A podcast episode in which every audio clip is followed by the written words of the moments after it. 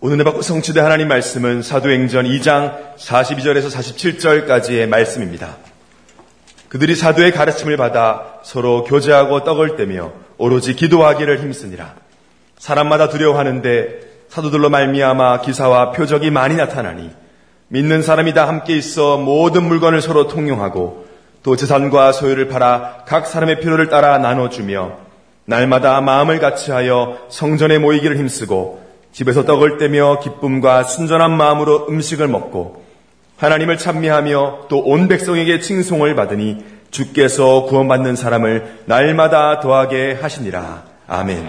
신앙 고백합니다. 주는 그리스도시요 살아계신 하나님의 아들이십니다. 아멘. 우리 해외 순도를 다 같이 서로 다니서 합시다. 복음의 열정을 회복합시다.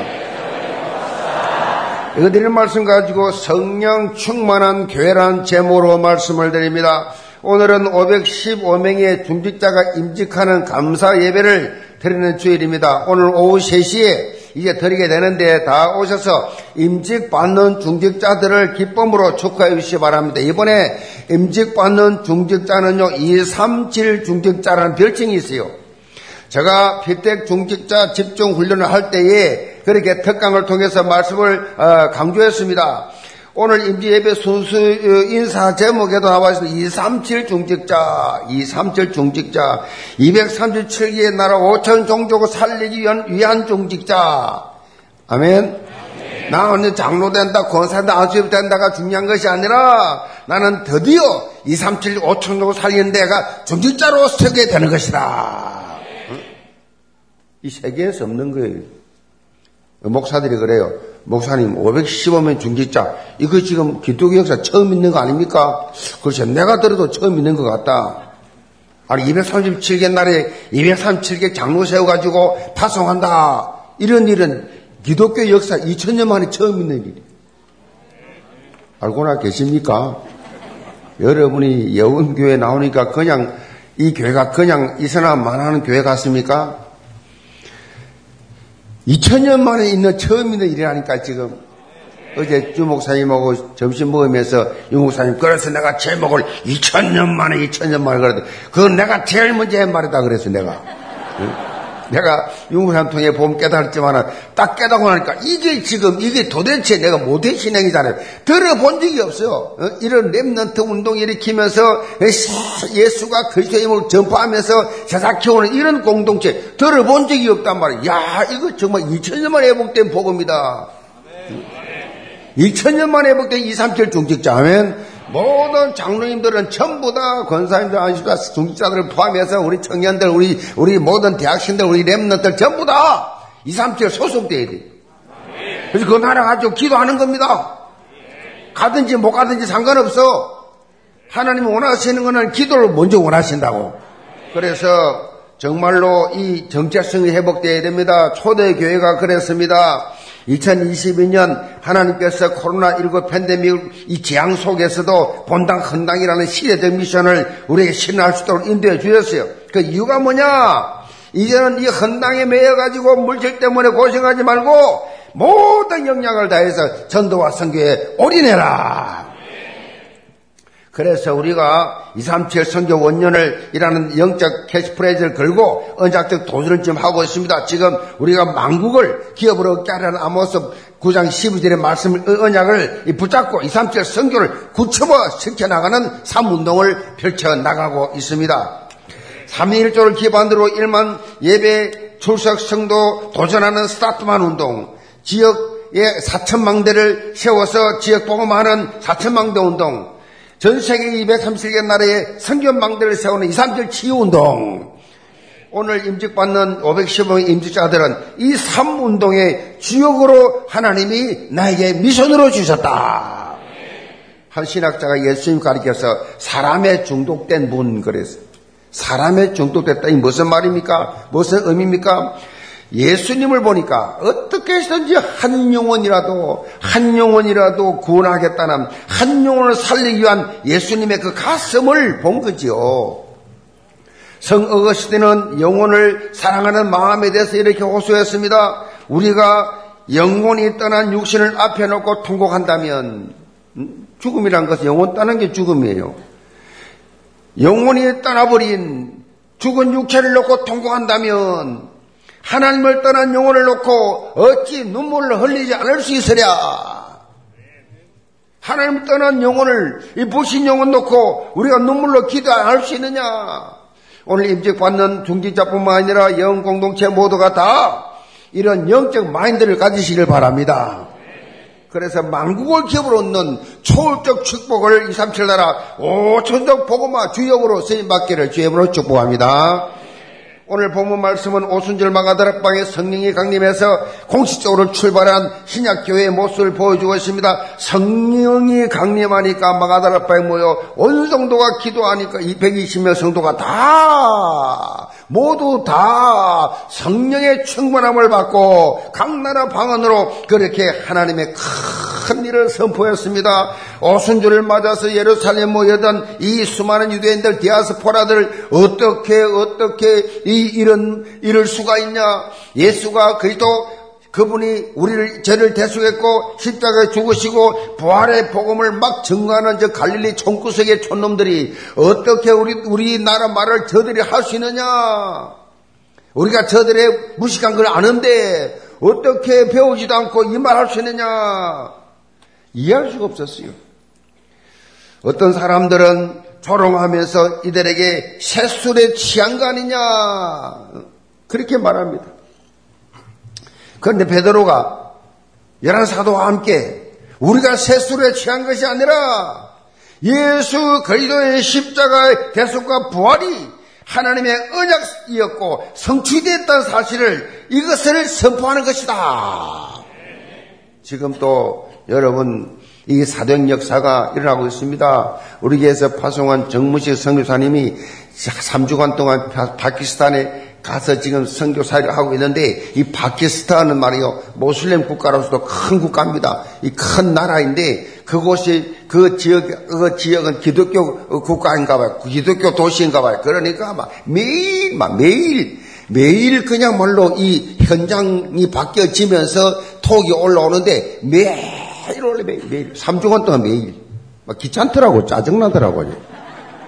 그런데 어제 드디어 목사님 이 2021년 5월 30일 사가족 초청일 때 설교한 메시지를 그거를 영어로 그렇게 통역해가지고 그거를 방영을 했는데 그 방송국 가진 이 목사님이 교인이 몇천 명 돼요. 근데 이거 방영했는데 그 사진을 다 보내왔어요. 몇천 명 예배 드리는 거.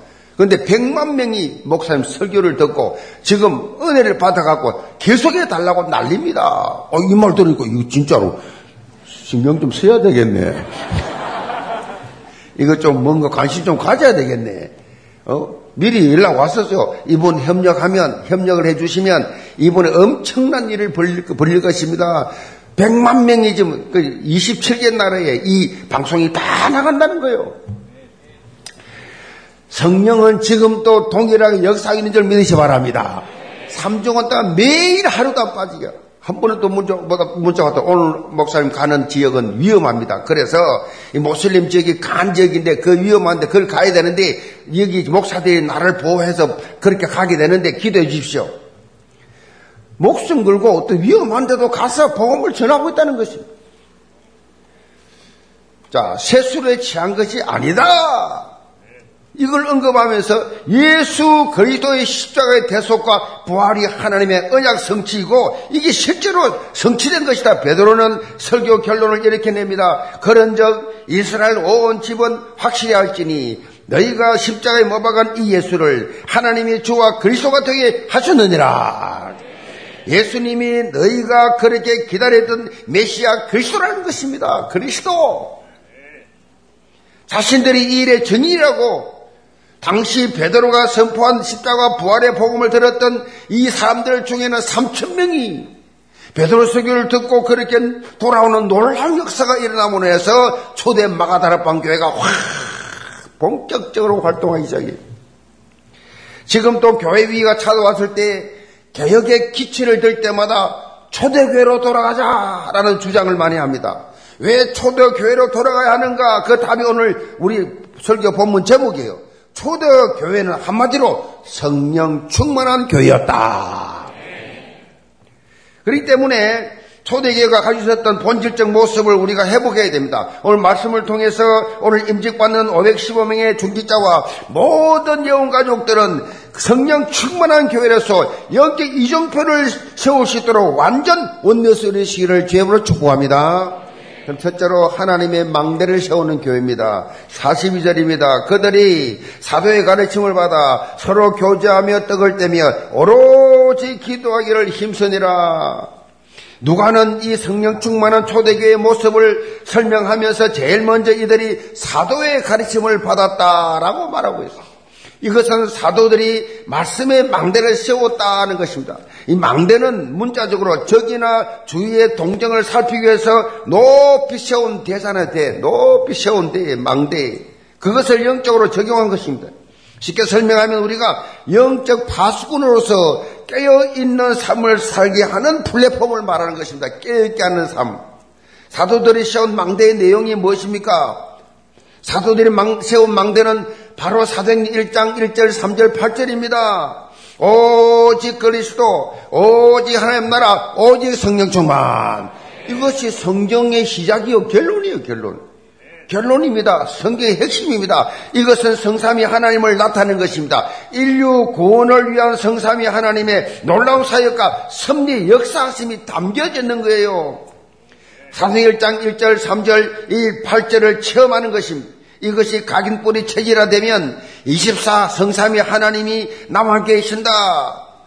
그 증거로 외에도 이만의 원내스를 이루게 되어 있다. 그렇게 되면 어떻게 되느냐? 나의 수준을 넘어야 돼요. 나의 환경을 넘어서 25. 이건 우리에게 없는 거예요. 나를 넘어서 영혼의 인생 작품을 만드는 것이 자연스럽게 되죠. 하나님의 이런 그냥 성령 인도 받으면 자연스럽게 저절로 되는 겁니다. 믿기만 하면 되는 겁니다. 성삼위 하나님이 보좌의 능력으로 나와 함께 하시면 우리의 영적 DNA가 완전히 바뀌게 되어 있다. 영적 DNA가 바뀌어야 돼요.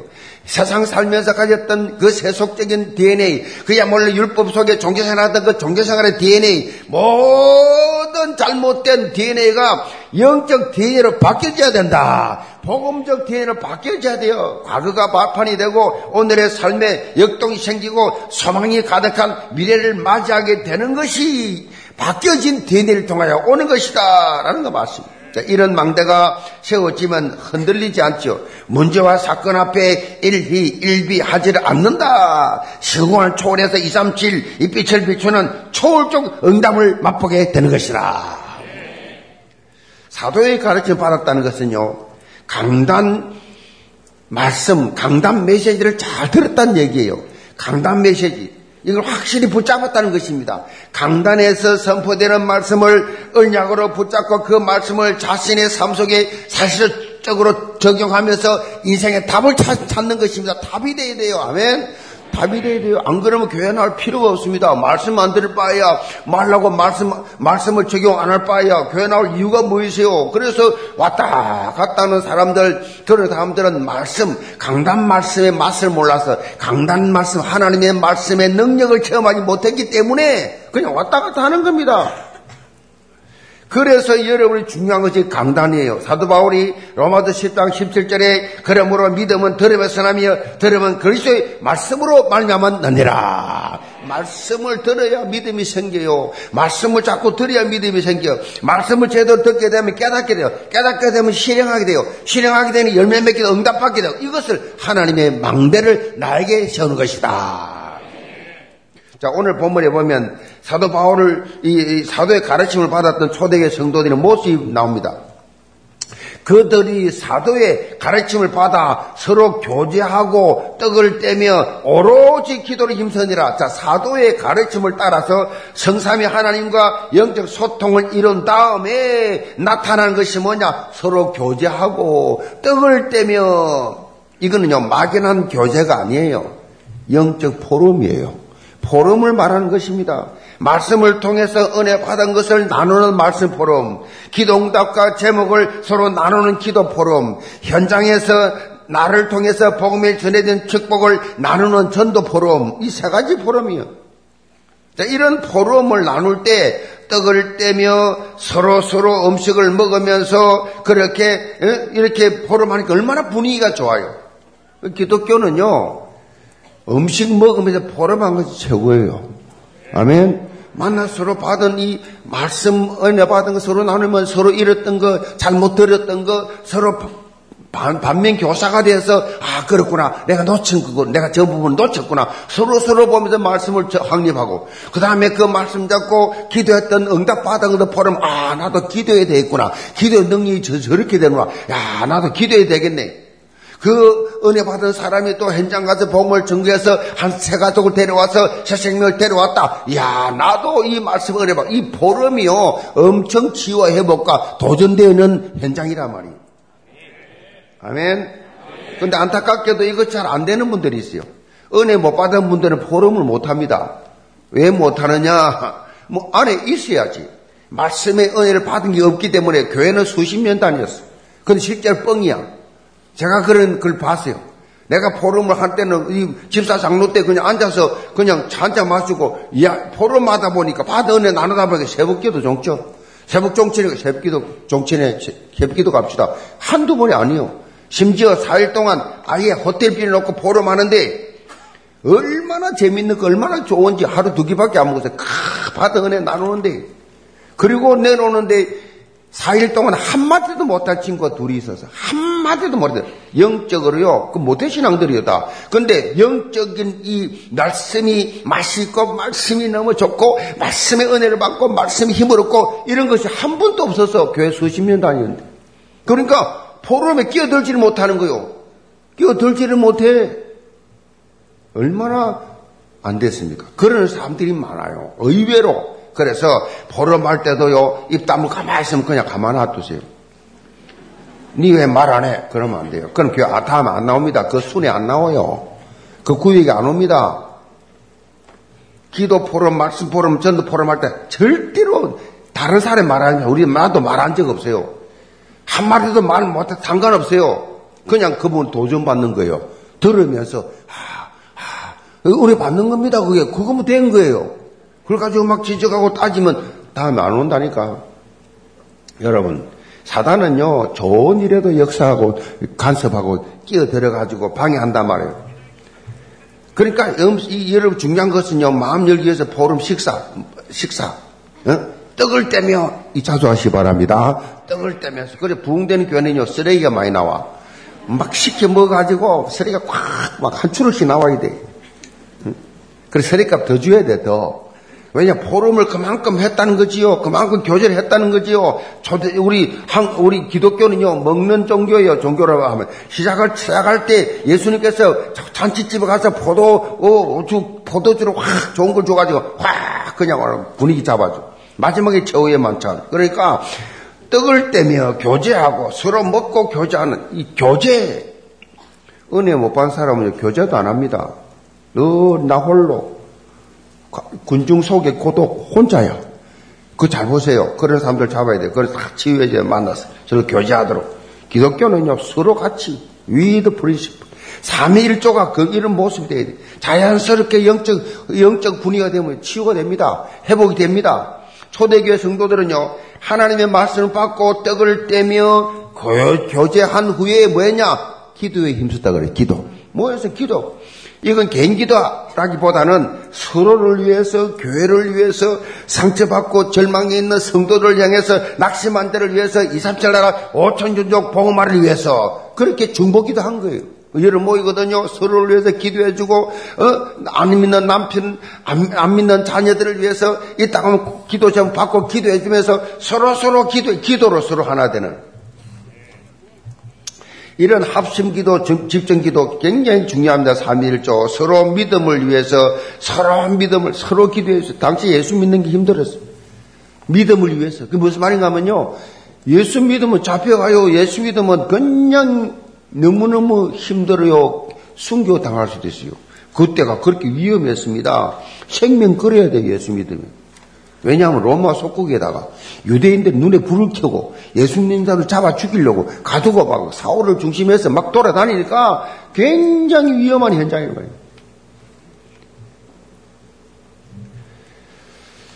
그래서 온갖 핍박과 위기 속에서 오직 믿음을 굳건히 가지자. 우리 믿음을 위해서 서로 기도하자. 뭐 흔들리니까, 겁이 나니까, 위험하니까.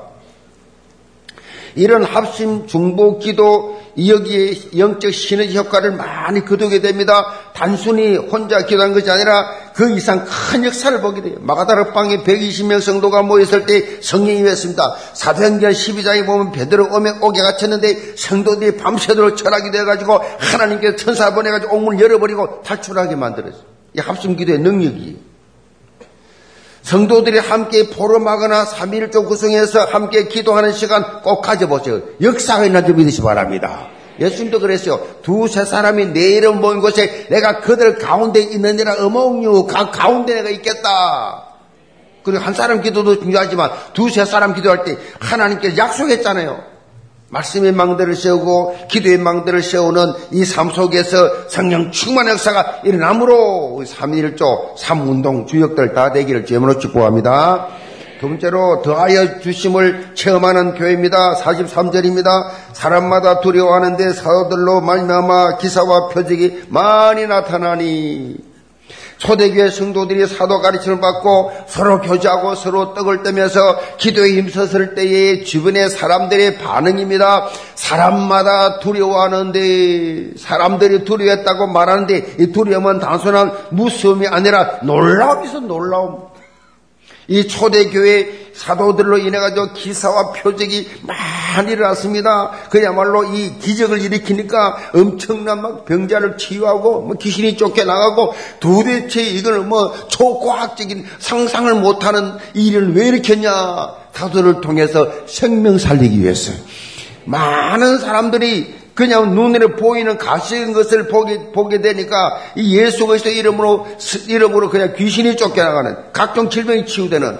저도 개척을 할 때에 그냥 뭘 모르니까 그야말로 귀신 들린 자인데 귀신을 예수 그리스도의 이름으로 귀신 쫓아는 귀신이 쫓겨나가는데 그야말로 막 넘어지고 어떤 때는 안 나가면 새벽 2시, 3시까지 그 붙들고 그야말로 그 싸움을 해서 쫓아내고 귀신을 엄청 쫓아내요. 그때는요 제 음성이 이렇지 않았어요. 귀신을 막 쫓아서 매일 집회를 하고 밤마다 밤 10시부터 새벽 2시까지 댓글 집회를 하다 보니까 늘 음성이 할렐루야 누가 뭐 해병이야 이렇게 늘 목이 쉬어가지고 왜 귀신 쫓아내니까 막 그냥 격대를 그냥 능력대로 확 메고 그냥 쫙 매달리고 그냥 막 엄청나게 고생 엄청 했다니까. 복음 못 깨달았으면 지금도 그러고 있을 거야. 근데 귀신이 이 능력이 있어서, 이 사도들처럼 능력이 있어서 한마디 하면 떠나면 좋은데, 저같이 능력 부족한 사람은 밤새도록 해야 돼요, 어떨 때는. 엄청나게. 그래, 귀신 쫓겨나고. 한 번은 또 이렇게 안전병이 같이 걷지를 못해요. 귀신 들려가지고. 윤보이기라고. 들고 왔는데, 22살짜리 처녀를 데리고 왔는데, 머리 정수에 여기, 저 시골 화장실 냄새. 머리 정수에. 이 귀신이 똥집이거든, 똥집. 귀신 뜻이 똥집이에요. 여기 냄새가, 귀신이 들어있으니까 냄새가 얼마나 썩은 냄새. 코를 찔러. 이 들고 왔는데, 이거를 기도해가, 걸어가 집에 갔잖아요. 여러분, 초대 개척할 때는 하나님이 정글을 좀 보여줘요. 정글 보여줘야 힘을 얻고, 나중에 말씀으로 돌아가도록. 아멘. 기적만 자꾸 보면 안 된다고 눈깔 찌르고, 어쩔 그건 찌르고 나 어쩔 건데. 자파 때리고 나서 어쩔 거냐고, 그 다음에. 그 사람 살려고 말씀 줘야 돼, 말씀. 그런 것들 기사와 표적을 많이 일으킨 이유가 뭐냐? 이 사도들이 말씀을 증거하기 위해서 마음을 확 열어가지고 그래서 엄청 기적을 베풀었어요, 초대교회. 44절로 47절로 오면 성령 충만한 교회가 어떤 모습인지를 또 어떤 증거가 나타난지를 보여줍니다. 우선적으로 그들은 서로 필요를 채워줬다. 성령 충만하니까 믿는 사람이 다 함께해서 물건을 서로 다 통용하고 또 재산과 소유를 팔아 각 사람 필요를 따라 나누어주며 유무상통, 있고 없고 상관없이 전부 다 아주 자연스럽게. 자기 재산 안 아까운 사람 어디에 있습니까? 그런데 당시 초대교회 성도들은 성령 충만을 받고 창세기 3장의 나중심 여기에서 틀이 다 깨져버렸어요. 성령 충만한 사람은요, 은혜 받은 사람은요, 물질관이 그렇게 다 깨져버려요. 다 깨집니다. 초대교회가 그랬습니다. 그렇기 때문에 모르게도 헌당했습니다. 당시에는요, 너무나 경제적으로 어려운 시기였어요. 왜냐하면 로마의 속국에다가 같은 동족 유대인이 핍박하지요. 그러니까 직장 잃지요. 집에 쫓겨나지요. 삶이 궁핍할 수밖에 없었어요. 그러니까 성령받은 이 성도들이 자신들의 물질을 다 내놓고 함께 공유했습니다. 성령 충만 아니고는 설명할 수가 없어요. 성령 충만 아니고는 여러분 절대 헌신할 수 없어요. 자기 돈 만 원 안 갖고 사고 어디 있어요? 10만 원, 100만 원, 1000만 원, 그거 쉬운 말은 아니거든요. 근데 성령 충만 아니고는 절대 할 수 없는 거거든요. 초대교회가 이랬습니다. 그리고 이들은 날마다 마음을 같이 성전에 모이고 집에서 모이기를 힘썼다. 성전에 모이고 집에 모이고 일단 모이는 것이 즐거운 사람은 성령 충만한 사람이에요. 막연하게 사람 좋아한다 그거 아니에요. 은혜를 받고 나면 서로 모이기를 힘써. 이 바쁜 도시 생활에 얼마나 피곤한데 무슨 모이기를 힘씁니까? 성령 충만한 사람들은요 특징이 모이기를 힘써요. 은혜 받은 사람들은요 모이는 걸 즐거워해요. 이 예배를 통해서 은혜 받은 사람들은요 교회 떠나는 것이 뭔가 좀 아쉬워요. 늘 아쉬워. 교회 더 있고 싶고 은혜 더 받고 싶고 내 말씀 더 듣고 싶고. 아멘 안 하지?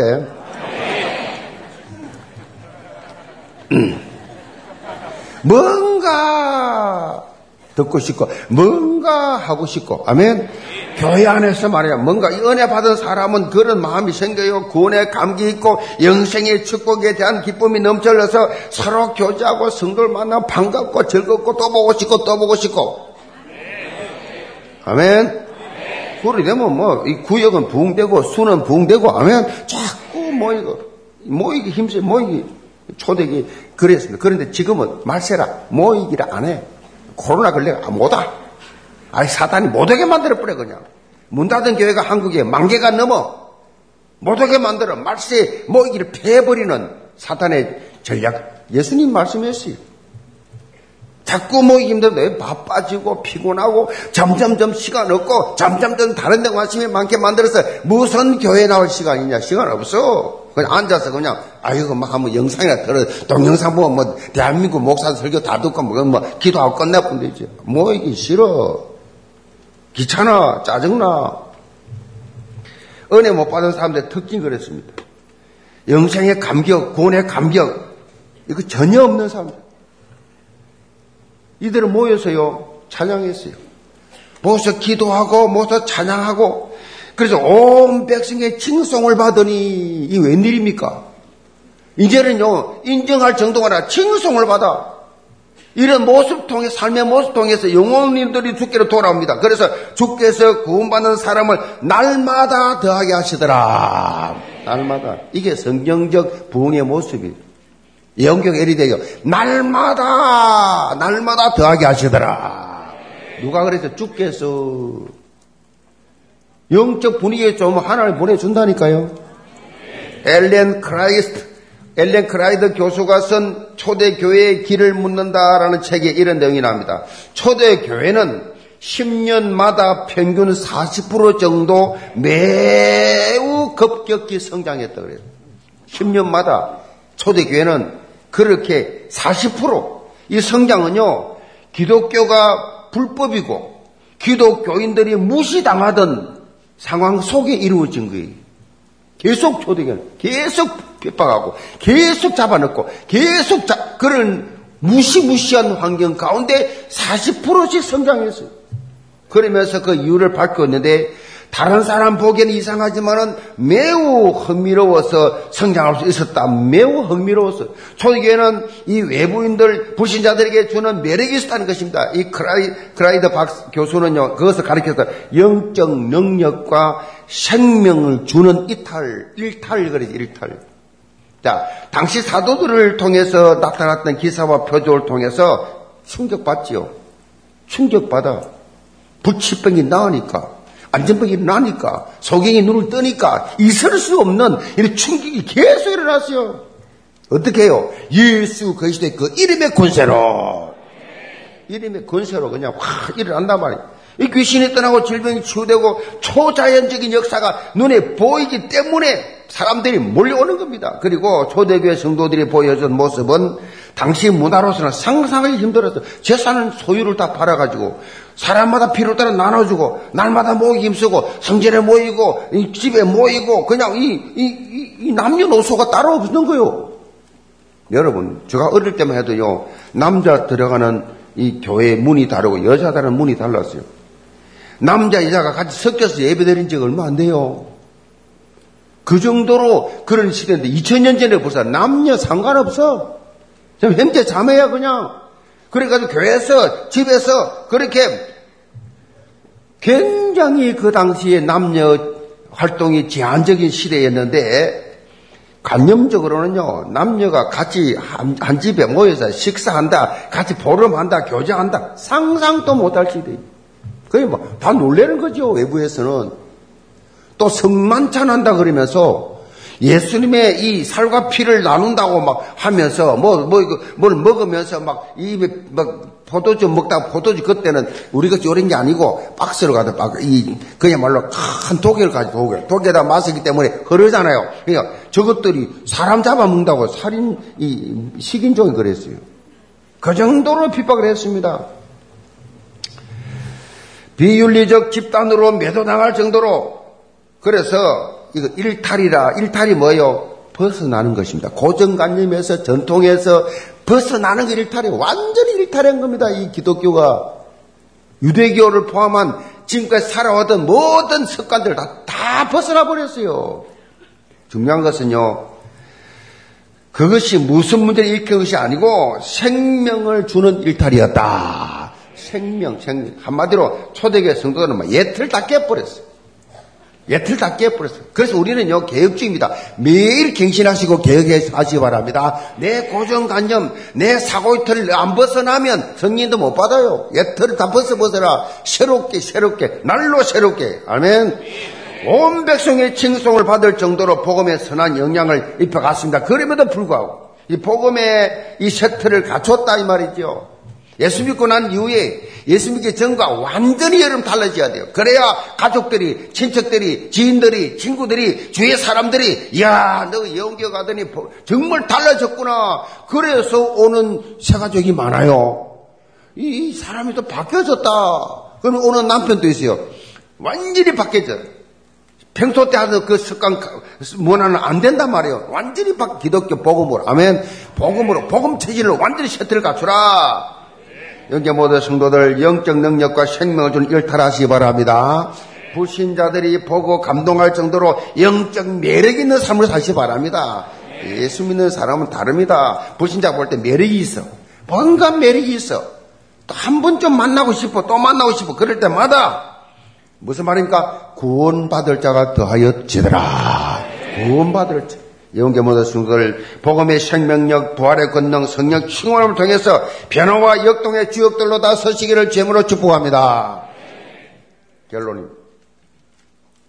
요즘 미디어 보면 오픈런이라는 표현이 많이 나요. 오픈런, 종종 등장하죠. 오픈런. 무슨 말이에요? 이 점포가 말이에요.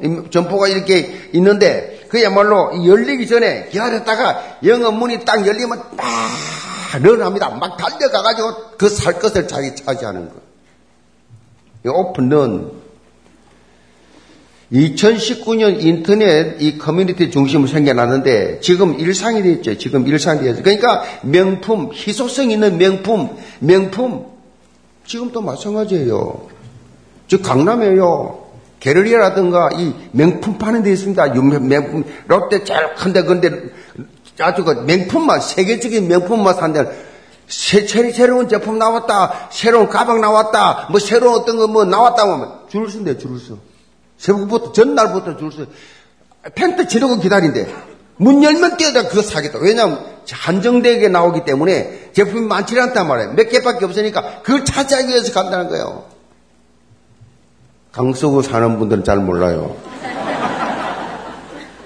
이 수도권 사람들 그건 뭔 말인지 몰라요. 오픈런 처음 듣네. 강남에는 늘 있는 이야기예요. 매일 있는 거예요. 제품 나왔다 그러면 몇 천만짜리거든. 몇 천만짜리 유명한 제품. 그러니까 늘 아멘이 안 나오잖아요. 저 강남 사람들 아니니까. 좀 들었어요. 막 그 새벽부터 막 그냥 뭐 막 줄을 선대 줄을 서. 요즘 자리도 없대. 가면 들어가면 없어. 원래 명품은 많이 안 내놓습니다. 딱 함정에가 놓고 그거 다 작두 전략이에요. 그걸 놓기 때문에 그거 살려고 수천만 원짜리를. 제가 왜 말씀드립니까? 우리 여운교회가 오픈런이 돼야 돼요. 여운교회 그냥 모두가 기대와 설레임으로 몰려오는 그런 교회. 사실 지금도 이런 모습이 있습니다. 예배 드리기 전에요, 말씀을 더 집중하기 위해서 앞에 자리 앉기 위해서 2부에 맞추고 나가면요, 3부 들어올 줄을 서서요. 그분들 줄을 앞에 앉는 분들이다. 내가 볼 때 줄을 쫙 서 있다니까요. 뭐 송근혁 때는 말할 것도 없고. 앞으로는 막 2부 때부터 막 문 잠가놓고 기다려도. 아멘. 쫙 기다려서 예배들이, 이 예운교 예배들 앞장서기 위해서. 옛날에 순복음교회 한전 정기 목사님 할 때 저도 가봤거든요. 막 7부, 8부 하는데 막 가보면 막 미리 줄을 막 예배 끝나기 전에 막 수백 명이 서 있다면 그냥 막 와! 이야, 이 장로교로서 자란 나는 처음 보고, 이야. 우리는 언제든가 자리가 널쩍가 있는데, 이거를 뭐 시간 전에 막 안 가면 들어가지도 못해. 이야. 지금은 그 동네 다 사라졌습니다만은, 여러분요, 우리가 한번 도전해 볼 수 있기 바랍니다. 여운교회가 오픈런 현장이 되자. 아, 몸이 불편하거나 출장 중에 있거나 뭐 이렇게 부득이 오지 못하는 분들을 제외하고는 이제는 인터넷에서 빠져나와야 되고, 인터넷 여기서 완전 벗어나야 돼요. 예배 현장 자리 오픈런 하시기 바랍니다. 그리고 여기에 더 나아가서 예언교회가 불신자들에게도 끊임없이 오픈한 현장이 되도록. 예언교회는요, 뭔가 다르다. 거기 가면 생명이 살아난다. 거기 가면 치유가 된다 하더라. 삶이 바뀐다 하더라. 기쁨과 행복이 솟아난다 하더라. 새 힘을 얻는다. 유일성의 복음을 가진 교회는 달라야 합니다. 다를 수밖에 없지요. 다릅니다, 우리 교회는. 그러니까 자랑함 늘 하듯이 하는 말입니다. 지구상의 여운교회 같은 교회 있으면 소개해봐라. 당예로부터 태영아부까지 쫙 원리스다. 질문도 없다. 온 성도가 강단 메시지로 전체 다 움직인다. 아멘. 이미 그렇게 되어 있습니다. 여러분 삶 속에 복음의 생명력이 넘쳐나면 나올수록 외부에 많은 영향력을 입히게 되어 있다.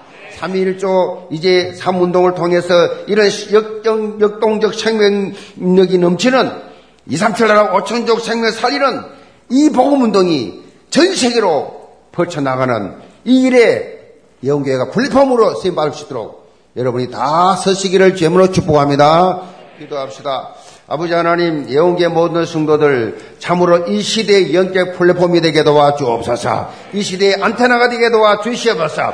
정말로 이 시대의 모든 우리 영계 모든 성도들이 사천망대 운동의 주역들이 되게 하여 주옵소서. 성령 충만한 성도를 되어서 늘 하나님의 망대를 세워가는 전도자들이 되게 하여 주옵소서. 예수께서 받들어 기도합니다. 아멘.